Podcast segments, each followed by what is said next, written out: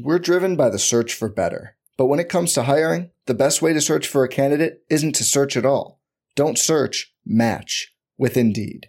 Indeed is your matching and hiring platform with over three hundred fifty million global monthly visitors, according to Indeed data, and a matching engine that helps you find quality candidates fast.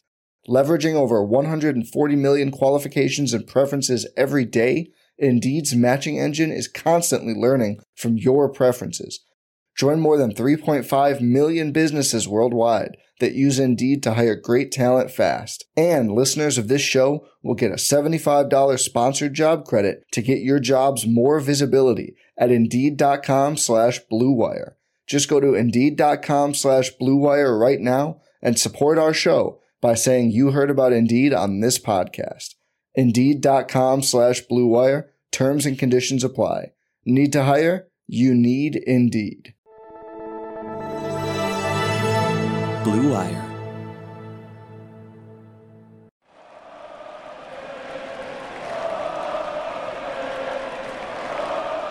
What is up, Nets fans? Welcome to Brooklyn Buzz. I'm Nick Faye. With me, as always, Jack Manuel. Jack, how we doing? Very, very swell, Nick. Let's get into some Nets stuff. Yeah, we got a mailbag episode for you right here. As always, though, you can find the Brooklyn Buzz on all streaming platforms. Jack, where do we start? Nick, before we get into some of the questions, there was some minor Nets news on the Woj and Lowe show, and this was the key takeaway. Woj says that the Nets want to extend their big three, says that Blake Griffin wants to be back, but also mentions that Landry Shamet needs an extension and Jeff Green needs a pay raise. Some issues could arise when you have three max deals. I guess in saying that, Nick, we did also get a question uh, from Alec of It's Always Something in Philadelphia about Jeff Green or Blake Griffin. In putting all this together, how do you react to the news? Jeff Green, Blake Griffin, Landry Shamet extension, all those things. Well, I think, um, you know, the extension stuff was kind of something we heard from Shams a little bit earlier. Hopefully that gets done. Blake Griffin optimism, I think that's something you kind of anticipate given, you know, he has the buyout from Detroit, so he can live with that veteran minimum, because I think it kind of balances out. Like, let's say the Nets were to give him their taxpayer mid-level exception, then Detroit doesn't have to pay that much on this year of his contract. I'm not sure the exact details of it, but that's usually how it is. Um, Jeff Green, on the other hand, we've kind of been discussing it for the last couple episodes. You know what I mean? Like, taxpayer mid-level exception is what he wants. He's had veteran minimum the last couple seasons. And Landry Shamet extension, not really concerned. I think uh, Landry Shamet needs to have a consistent season for the Nets to really want to throw money at him. Yeah, no, exactly. I think that, you know, priorities here, Landry Shamet's almost like, you know, put it to the wayside. There's, you know, we've we've put that guy in, in, in trade proposals. So, look, if he happens to stay, he happens to kick along, you know, he has to prove himself a little bit more to, to earn an extension as well. You know, the big three is obviously priority A, and then, you know, you take care of Jeff Green and or Blake Griffin. For me, it's obviously Green. I think that he just provides more versatility in, in a position of need. And Blake Griffin, while he had a, a really great postseason run, was awesome on on Giannis Antetokounmpo, you know, he's still, you know, a vet minimum dude who he's going to be a role player at best, which is what Jeff Green is. But I think Jeff Green's, uh, you know, production and reliability uh, for extended periods of time um, and is, more versatility. Is more, yeah, exactly. So I think that Jeff Green is certainly uh, the guy there. But yeah, it'll be interesting to see how it does all pan out for the Brooklyn Nets uh, and their free agency. We'll be tackling that head on as soon as it all begins. But we'll get stuck into the questions, Nick, and we'll start with uh, Hassan Iman. And he asks, do you think the, the Nets should move away from the switching defense scheme next season and go back to drop coverage, which is a great at stopping the initial action, but I feel like the mismatches caused issues in the rebounding department? I think ideally you want to be able to run multiple defensive schemes. I think switching should be the Nets' ideal Deal, ideal defensive scheme, just given some of the players they have. You know, James Harden is not going to be getting over screens and chasing guys down. And then if you have them going under, then you're giving, you know, free pull-up threes. Same thing with Kyrie and K D. Not necessarily great skills of getting over screens. So that's why I think they like to run that switch. But I think you want to have drop coverage in your pocket. And you also want to have players capable of running that drop coverage, not on a regular basis, but if you have to go to it for a series or for a quarter, you want to have that capability. And I'm not sure the Nets had that. Some of that was roster issues last year, and some was just not having enough time on the court together. Yeah, look, I think that it's a, a number of tools to have in your, yep. your tool shed. It's a number of, you know, things to have up your sleeve, whatever analogy you want to sort of put there. You know, I switching is the most effective scheme given the, the roster construction currently. You know, if you had Jared Allen, I think you would probably go, you know, some individual drop at, at, at certain occasions where, you know, if we're comparing to, to Milwaukee Bucks, the Milwaukee Bucks, you know, they predicate a lot of their defensive system when Brook Lopez is out there, not necessarily on a drop, but a sort of what they call, I think it's called like a center roaming sort of, yep. rather than sort of like a deep, like Hassan Whiteside sort of drop coverage where you're right under the rim. You're sort of in the middle, sort of roaming the ball handler, dropping back if need be. And the Nets don't really have that center that has the capabilities of doing that. You know, DeAndre Jordan is a lot closer to being Hassan Whiteside, and he obviously doesn't play for the Brooklyn Nets. And Blake Griffin, you know, Blake Griffin obviously is much closer, and, and, and it's just an easier scheme individually to run is that drop scheme. But, you know, when you've got Jeff and K D out there and, and small ball five, switching just makes the most sense because the rim protection isn't necessarily there. You want to keep the guy in front of you. And, you know, K D's decent, um, quite uh, more than decent at the rotations and such. So I think it's about maybe developing some extra defensive tools up your sleeve. It's going to be interesting to see who steps up in the absence of Ime Udoka, obviously him now being the head coach at Boston. Uh, but the defense, I think we saw enough in the postseason to be like, okay, the switching scheme is going to work. Yes, it does hurt you de- on the defensive boards, but maybe you add a guy there, you know, Cody Zeller, you know, who um, you know spoke about on the Woj pod, you know, his sort of role could fit into to Brooklyn nicely, or some other veteran center we spoke about on, on previous podcasts to sort of help, you know, provide a, a difference, a, a different point in terms of what the de- defensive looks are like for Brooklyn. Yeah, and I think also adding some forwards, you know what I mean? Not necessarily always playing three guards or playing, you know, sometimes even four guards or three guards and two small forwards or whatever it might be. Having some truer size, I think, would help with the rebounding department as well. But like you said, Jack, you know, it's just kind of the more tools you have, but based off the roster and the coaching, I think switching is ideal at this point in time. Yeah, definitely. And we'll get to, as Jonita sixty-nine, Uh, if you could only pick one, who would you bring back out of Spence, Blake, Jeff, and Bruce? We discussed this a little bit in variations on the, the free agency targets pods, Nick. You got those four names right there. All of them have differing, you know, points of value for, for next year's Brooklyn Nets team. You know, pick one for me. Yeah, I think, you know, we kind of discussed the idea, and it's like you just go with the talent. You go with the best possible player, and that's Spencer Dinwiddie. And I think even if you don't think he's the perfect fit with the roster, you look at moving him at the deadline for a player of his caliber at a different position. I think that's why you probably go with Spence in this situation. You know, I could hear an argument for Jeff Green here, but I think I would just lean with the best basketball player. Yeah, I know that's what I said on the last pod as well. Spencer Dinwiddie is by far the best basketball player here, you know, fringe all-star. You know, Bruce Brown has his value in the Brooklyn Nets, on the Brooklyn Nets roster right now, given the ability to play alongside James Harden, nice little two-man game with Kevin Durant.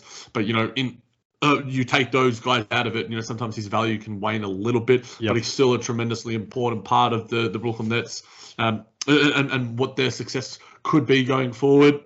Blake Griffin, I think, is it's almost like I don't want to dismiss Blake Griffin's value for the Brooklyn Nets because, you know, when he without him, you know, the Brooklyn Nets don't, you know, fight as well as they did against Giannis. You know, you're essentially relying on DeAndre Jordan and Nicholas Claxton, two very questionable matchups for one of the best players in the league right now. And Blake Griffin allowed you to go give you the luxury of playing Claxton limited minutes and D N Ps, and obviously D N Ps for DeAndre Jordan. So I think that that value is, is immense uh, for Blake. And, you know, he really energy guy, you know, just love the personality that he brings to this team as well, the chemistry um, and the fact that he can't pronounce T L C's name as well. um, and Jeff Green, um, we've spoken about him and, and heralded him and his value for, for this team plenty. Uh, he also asked, Nick, the option to bring in K Love. Now, I think this is a, a rumor that's probably been brought around quite a bit. You know, what did Cleveland do in, in their free agency? Obviously, if they're likely to add in Evan Mobley at pick three, it obviously, you know, diminishes the value of, of Kevin Love even more so. Do you see a buyout happening here?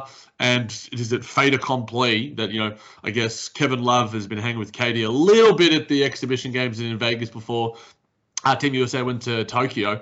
Do you think it's, you know, Brooklyn is priority number one for him if he does get bought out? I think probably for Kevin Love, they're the he's looking at the Nets as his top target, but I'm not sure if the Nets are looking at him as their top target, just given his skill set and how it fits with the rest of the team and what they do need. Like we talked about before when we brought up K-Love, it's kind of like, yeah, if you get him at a veteran minimum and he plays a backup role, that could be something. But also, like, can he fit into your big man rotation? Is he actually playable in the postseason? We kind of talked about his health. Like, the fact he had to leave Team U S A and didn't even really play any minutes is somewhat concerning. So it's like, where is he really at? If I'm the Nets, I, I definitely consider him, but he's not top of my list of what I need for this team to be a championship contender even further.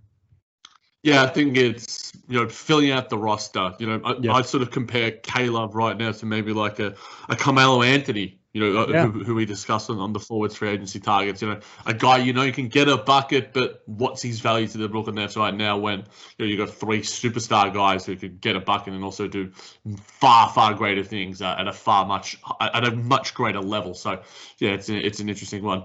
Nick, we've got about forty million questions from D-Rock, so we better get into to some of them before um, we do uh, we run out of time. Which one of the big three is most likely to leave in free agency when time to decide on their player option arrives? Honestly, that's a really good question. I think uh, we'd all agree that probably Kyrie is the most likely to stay, given his ties to the organization, you know, being his childhood team. And he just seems like he's pretty happy at where he's at in terms of being with the Nets. Um, so... But it also, I could look at that from the other end of the spectrum of him being a quote unquote the third star and not getting as much love and wanting to go to another situation. Ah, oh, man, it honestly, Jack, I'm not really sure. You could convince me in any guy, like all three of them. There's a possibility because, I mean, at the end of the day, anybody can change their mind and want to go to a different place. So what? How are you feeling on it, Jack? Is it James Harden because he was the last one added? Yeah, po- probably, I guess, Nick, but you can also make the argument for Kevin Durant, given, you know, his history and, and fleeting nature and sort of just his ability to just find different areas of fulfillment, different ways to sort of find his basketballing purpose, I guess, and maybe that's not in Brooklyn, and maybe he decides to, to go elsewhere. But I also think that that's I, I I think it's also really unlikely that any of these three do decide to opt out. I think that it's almost like, you know, a joint thing that they're now sort of in yep. this together, and they understand that the success that they can have together, you know, they haven't even seen it. They've seen it for what, yep. like ten games, fifteen games, however many minutes it was. You know, Kyrie Irving, I would say, seems the most likely to stay because, one, you know, we've seen him, you know, solo in Brooklyn, you know, in the absence of Kevin Durant. We also know that his, his home ties, his family ties, all of those different things to, to Brooklyn uh, and Jersey. Uh, but then, you know, Kevin Durant obviously has his business ventures as well yep. uh, in New York and the surrounding areas. And I think James Harden, is it Macy's or or some form of um, yeah, department some store? Department like store. Yeah. yeah so, I, I, I could ask my wife. She'd probably know, but I'm not sure, Jack. It's one of the big ones, though. It was actually a pretty big deal for him in the fashion world, but obviously that's yeah. not our expertise. No, feel free to correct me on that. So I think all of them now have those ties to the the New York and surrounding area in terms of, you know, whether it's business, whether it's family, whether it's whatever else, as well as obviously the basketball. So I think that they're in a pretty good situation right now that it'd be incredibly unlikely. But, you know, things happen pretty rapidly in this league, and, you know, I wouldn't be surprised at the end of the day as well. Yeah, I agree, Jack. I think it's just kind of impossible to predict how someone's going to feel in a year, a year or two from now, or whatever the situation might be. Nick, quick one. Uh, go to from D-Rock. Uh, go to Nets analyst slash writer. Um, you know, this is actually I was like, wow, hmm, this is an interesting question.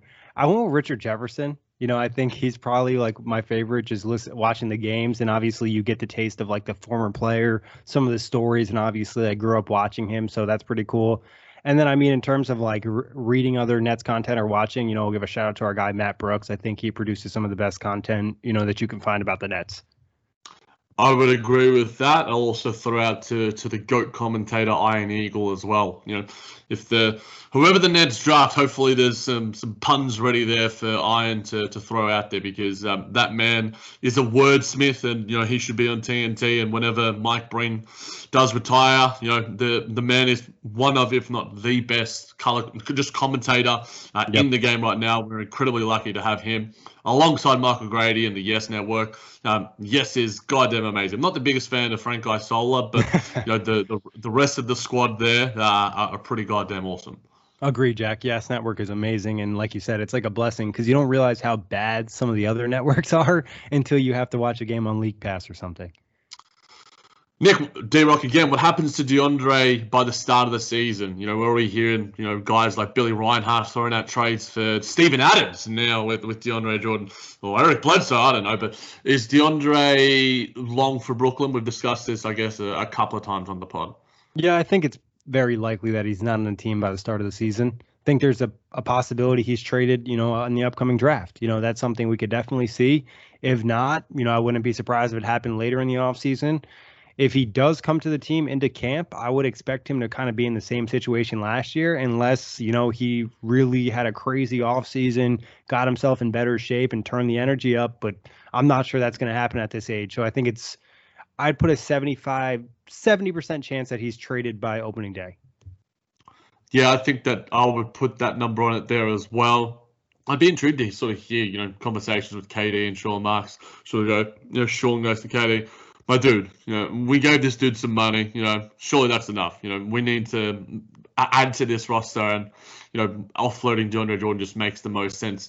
You know, while it does make the most sense, you know, K D could just be like, yeah, but I want to hang out with my bro. And, and maybe, you know, the DeAndre tax is something you have to unfortunately put up with. So looking at it from the other side of things, you know, there is a possibility where that has to be the case. Hopefully uh, James Harden took that spot. You know, he, he's got a pretty hefty contract. Obviously, he's a lot better player. But, you know, we did trade for one of your other great friends in James Harden, who can help us win a championship. And we talked about a couple different DeAndre trades that, you know, could result in the Nets getting a good player, or even a, not yeah. even a good player, a player that could just actually contribute. Definitely. Check out those previous pods. Plenty of uh, talk about DeAndre Jordan on those ones. Um, and also, you know, J- James Harden, Nick, he might be too busy hanging out with Lil Baby and, and Lil Uzi Vert. So, like, uh, at the end of the day, Katie might need some some greater friendship. But, yeah, in saying that. If you love listening to the Brooklyn Buzz, what's stopping you from grabbing a mic and starting your own show? And there's no better place than Blue Wire Hustle. Hustle was created to give everyone the opportunity to take your podcast to the next level. Or if you want to host a podcast and you just don't know where to start, Hustle is the perfect place for you. As part of the program, you'll receive personal cover art, Q and A's with Blue Wire's top podcasters, access to our community Discord, e-learning courses full of tips and tricks, and on top of that, we'll help you get your show on Apple, Spotify, Google, Stitcher, and all other listening platforms.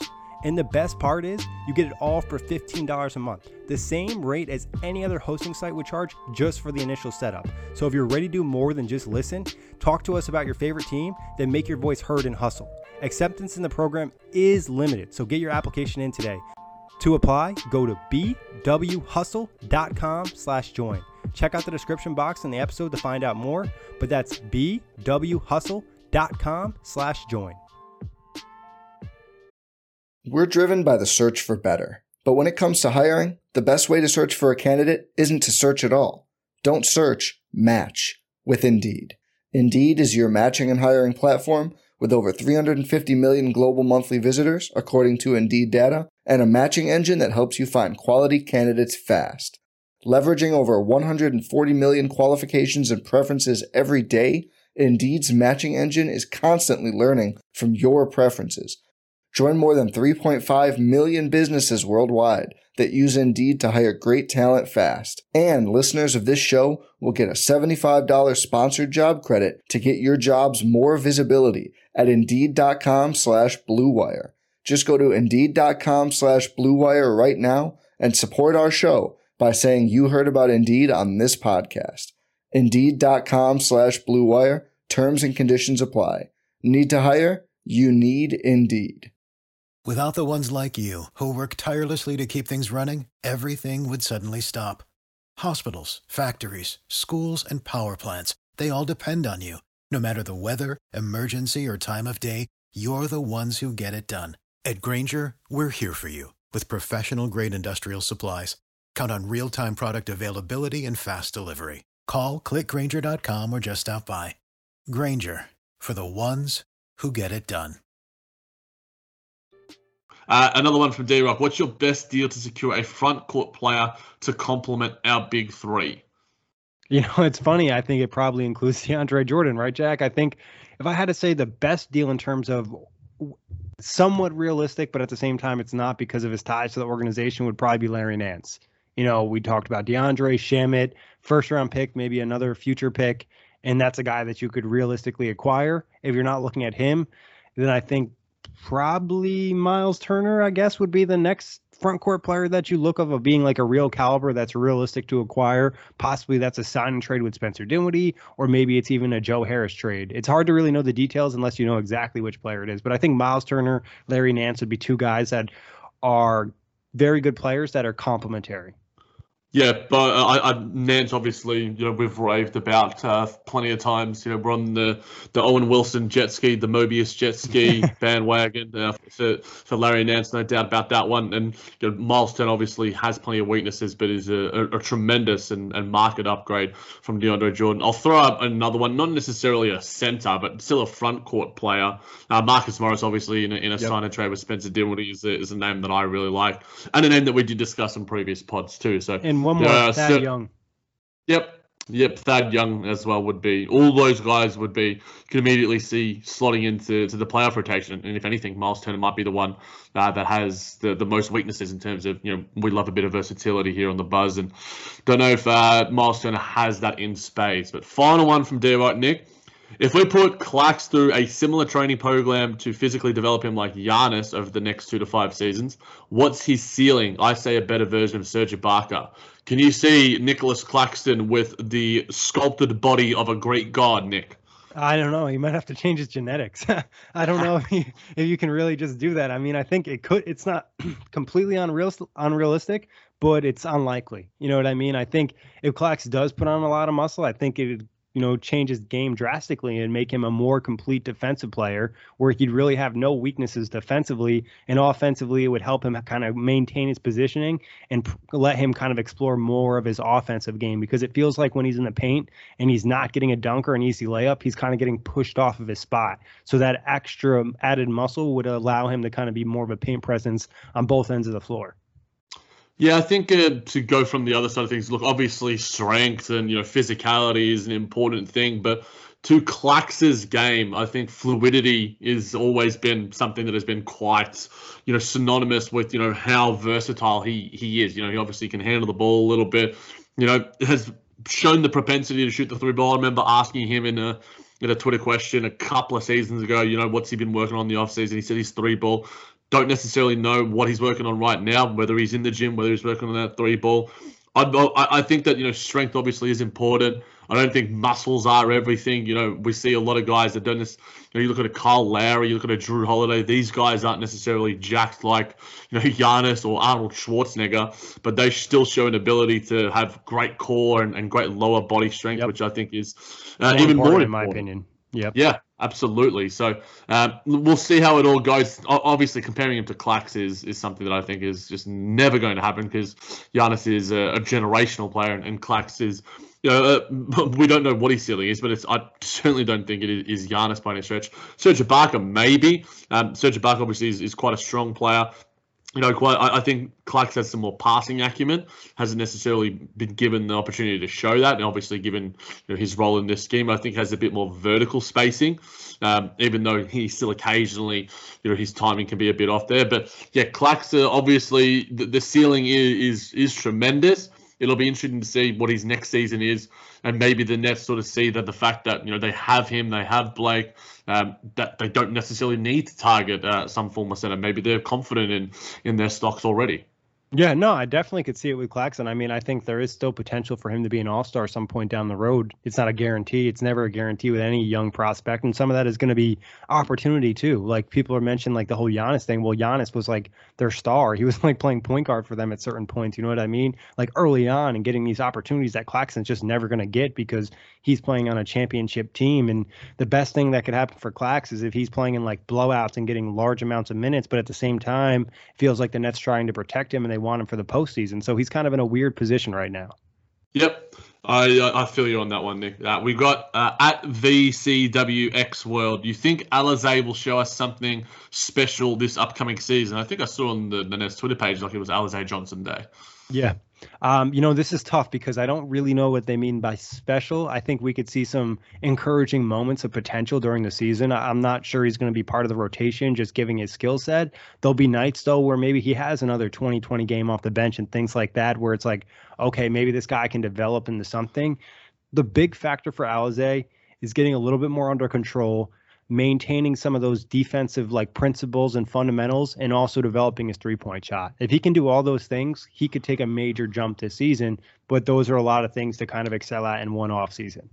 Yeah, I mean, it's good to see that he got that that deal, and I think we were all pretty enthused about the fact, you know, four years, I think it was one point five-ish. It's sort of a similar like Lou Dort sort of deal. Obviously, Lou Dort in, in uh, providing much more for, for O K C. But, you know, if Alizé continues to show what he can do, you know, you can even throw him in as some form of a trade package, and, and maybe he shows even more when given greater opportunities on a different team. But he's already shown flashes, you know, uh, great athleticism, really, really good rebounder, uh, which is something the Nets have lacked. I think a lot of Uh, people were crying out, let's just throw Alizé out there. We need some boards. We need some, you know, uh, a guy to get on the offensive board, the defensive boards, and, and, and just, you know, finish possessions. And that's something that he's was maybe his greatest strength this season. And, you know, I just think that he's a, a good athlete, great mentality.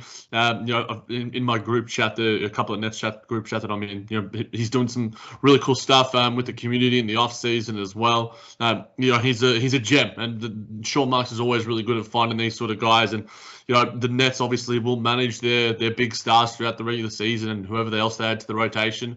You know, Alizé Johnson's going to get his opportunities, and I'm pretty sure that, you know, he's with obviously what he's done so far, I think he'll show us a couple of special moments.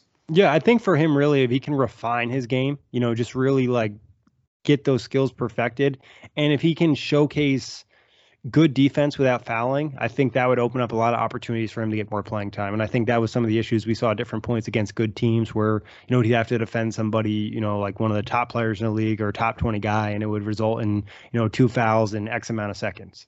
Definitely. Um, Nick, we've got uh, Joke Win Winnetianga. I don't. I'm sure I'm, I've butchered that one. Um, but he says chances of K D winning his fifth scoring title and or Harden getting his second assist title. What do you think's more likely? Uh, definitely Harden getting his second assist title. I think uh, James Harden will have enough assists at the end of the season to quote unquote win an assist title. It would just depends on if somebody beats him out by one or two more. You know what I mean? I think if the Nets are going to the season healthy, double digit assists for Harden again is pretty realistic. You could even argue maybe it's even higher because he'll be more comfortable with his teammates, possibly having more weapons. Where I think for K D getting the scoring title, um, it would be that like multiple Nets players got hurt, and then K D has to carry this team to the postseason or something along those lines. Because I think there'll be plenty of nights where K D scores eighteen or twenty, James Harden has, you know, thirty, or Kyrie has forty or something like that, where he doesn't really have to have an impact. K D is the best scorer in the game right now. He doesn't necessarily need that scoring title to validate it. But, you know, if he gets fifty, fifty, fifty-one, eighty-seven splits like he did in the postseason throughout the regular season, you know, there's no doubt that I think that, you know, he'll have thirty points or, or around that sort of range. You know, um, he's uh, an absolute marvel with the basketball in his hands. And, you know, Harden was winning the assist title before he went down with the injury. Yep. You know, there was nights where he was putting up fifteen assists. I think it was at one point he was averaging like eleven assists. Yep. Um, so I think that, you know, Trae Young might give him a run for his money, Chris Paul, wherever he might be, um, you know, a couple of other guys here and there. But, you know, Harden, you know, if Joe Harris remembers how to hit some shots again and, you know, we get some other bucket makers, and it's almost like you will put James Harden as the favorite. But I'm not ruling out Kevin Durant. It's just that I think that, you know, you got your Bradley Beals, you know, Zach LaVine, these sort of guys who are uh, Luka Doncic, on more heliocentric sort of style yep. teams that are asked to do more and have a greater burden offensively. Uh, but don't discount K D. I think I think he'll be top five. I think he'll be top five. There's a better chance of him being the top scorer in the postseason. You know what I mean? It just seems more likely. Like you said, during the regular season, there's just so many guys that their teams need them to be amazing every single night just for them to have an opportunity. And they're also just going to get substantially more shot attempts than Kevin Durant's probably going to get throughout the regular season. Absolutely. Uh, we'll keep going because we've still got plenty to get to. Back to D-Rock. How would you describe the pressure on Sean Marks, hashtag and Marks we trust, to assemble that team that brings home a championship? Obviously, you know, there's a lot of financial investment that's uh, going into this team right now. Yeah, I think if you did a one out of ten, it'd be a ten. You know, obviously the pressure to win a championship is this season. Last year they got hit with injuries. It sucks, but you don't get a free pass because, you know, I think going into everything, everyone said, you know, maybe next uh, the first season they won't win because of trade mid-year, blah, blah, blah, getting used to each other. But now they have the offseason, they have the training camp, they have the year to acquire more players to kind of fit around these superstars. The pressure's on the winner championship this season, and anything else would be a failure. Oh, yeah. No, when you've got uh, you're in the luxury tax to, to the nth degree. Um, you've got three superstars who have, you know, great success behind them, obviously, other than than James Harden. You know, it's it's championship or bust, and you know, a lot of the time, you know, judging teams on, you know, whether you win a championship or not is a, a little bit naive. And obviously, you know, context is required, especially like this season. You know, the Nets were never going to get there, even though they were, you know, a, a shot away, a, a, a toenail away from, from beating the eventual champions, uh, with only one of their great superstars and basically no one else contributing. You know, I think that if we see health for this team, you know, it would be disappointing if they don't win a championship, because, you know, you look at other big threes across history, you know, they've won more than one, you know, yeah. it's it's two or more. And, and I think that the Nets, you know, have, have the ability to do that. And they should be wanting that. You know, winning one is obviously incredibly hard, and you need a lot of luck, a lot of um, fortuitous nature and, and everything sort of going your way. But you know, the Nets need to be the the heavy favourites heading into next season.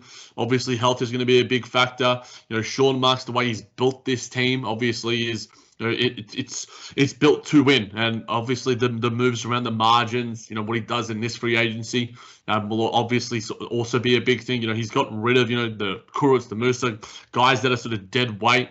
You know, does he do that as well with DeAndre Jordan? Does he do that with, you know, Chioza and, and, and these guys here, and, and add in vet guys instead? You know, it's going to be interesting to see, because, you know, every offseason Sean Marks has added something to this team in some form or another. Yes, he hasn't necessarily, you know, been batting one hundred, but I don't think any general manager is in, in that regard. But if he can continue to add to this team, you know, I think that they do need additions, because, you know, I expect the, the Bucks to still be around there, the Suns, the Sixers, whatever they do with Ben Simmons. You know, I think that there is a, a bit more parity in the league right now, despite the talent that the Nets do have on their roster. Um, so it's it's not going to be easy, but it is championship or bust.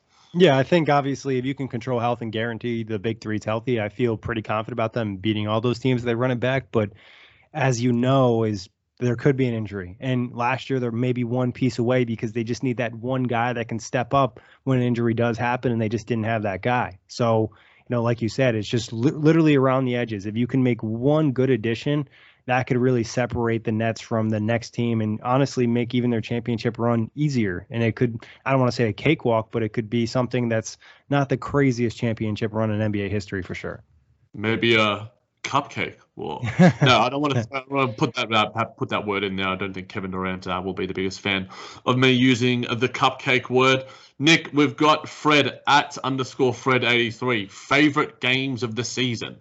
Uh, I think for me, game two, round two against the Bucks was my favorite game of the season, because I was there. Um, and also the Nets just literally destroyed the Bucks. And it kind of was just like a glimpse of what this team could be. If, and James Harden didn't even play in that game. If they're just healthy and they have and they're playing the type of basketball we know that they're capable of, that's what we saw in game two. Obviously, the Bucks played a pretty poor game, but the Nets were just like almost peak level right there. And that was probably the most fun I've ever had watching the Nets, possibly.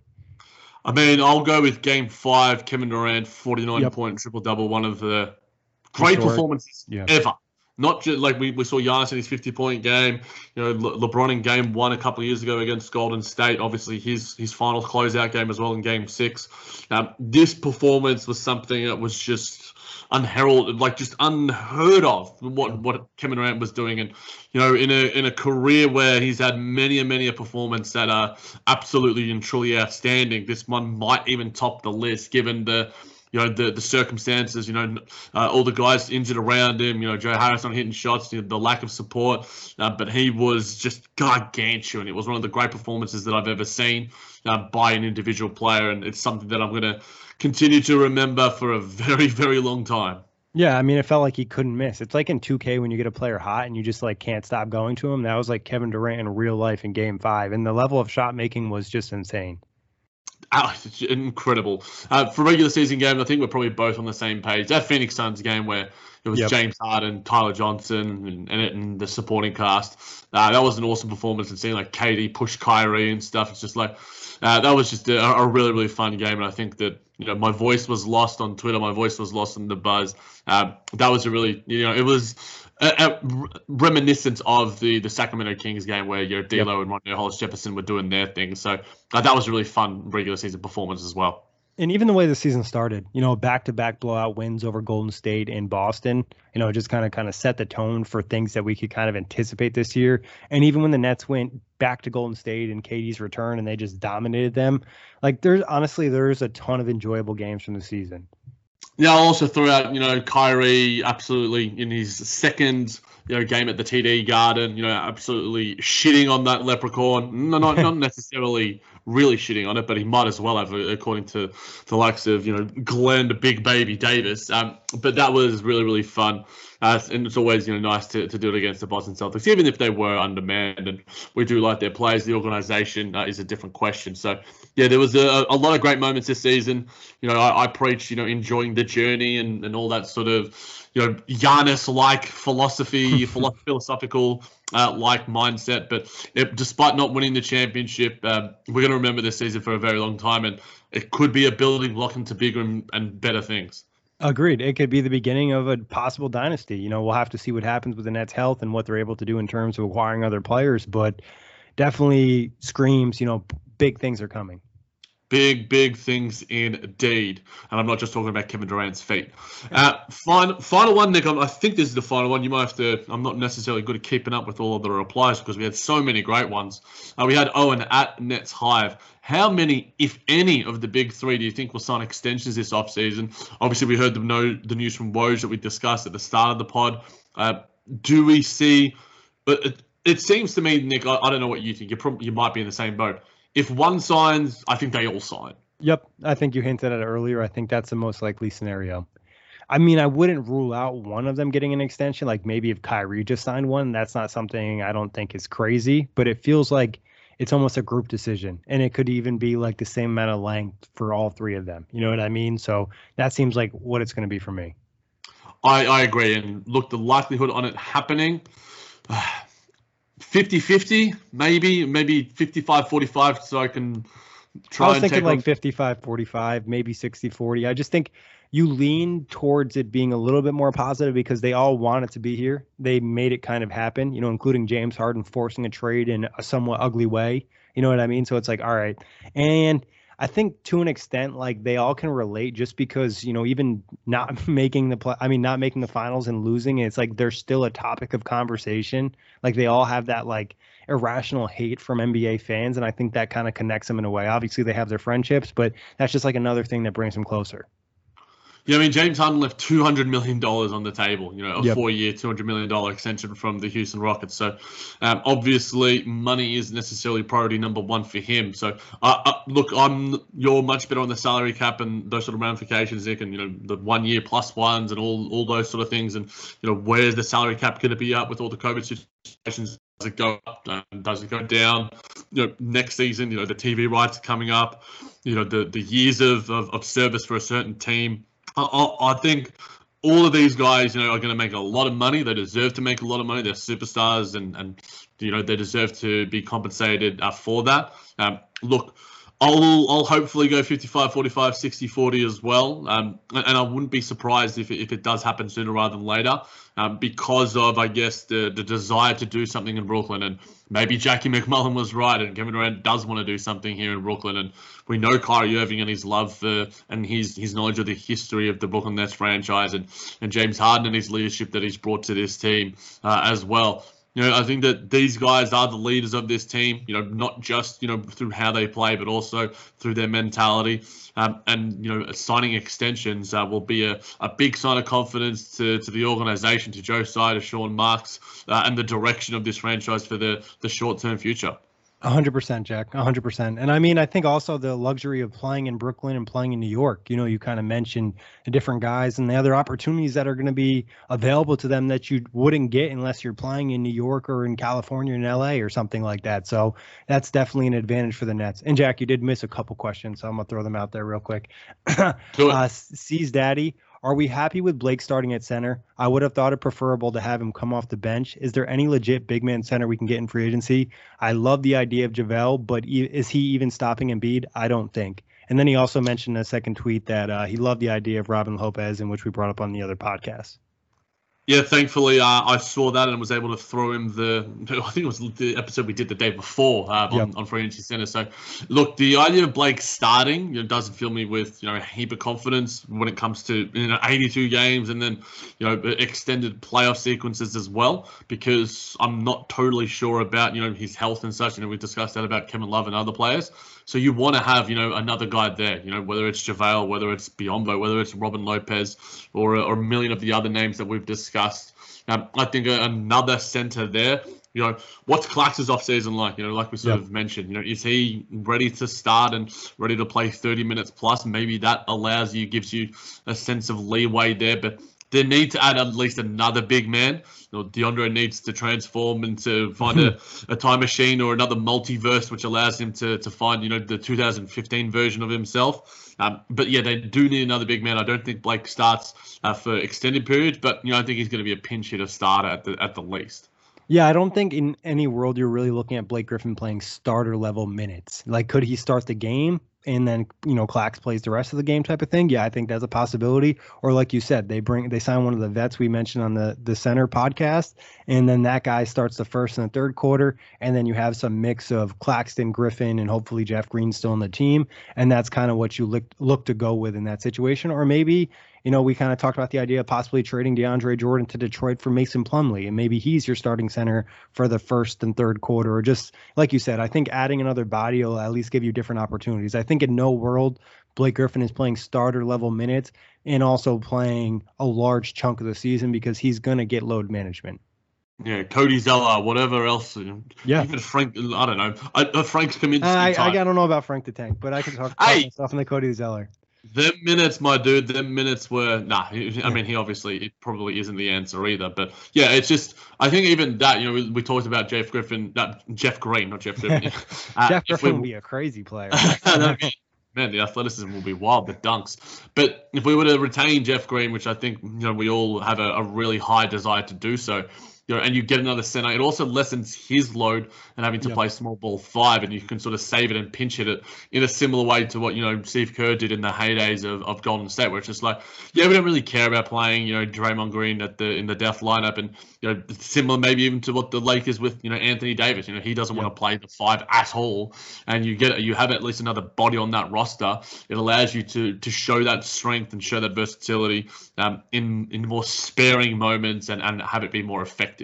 Yeah, and another style free to play. You know what I mean? Just like another matchup you have going into the postseason. In in a situation if Jeff Green were to get hurt again, now you're used to playing with this other center or a different style, and that kind of just makes you a little bit harder to beat.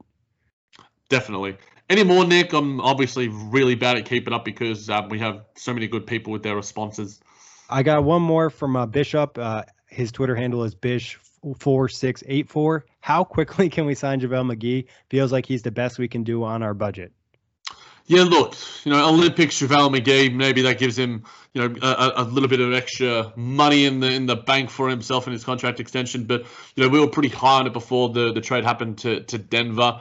You know, a JaVale McGee type, a yep. JaVale McGee prototype, all the copy and paste the discussion that we just had.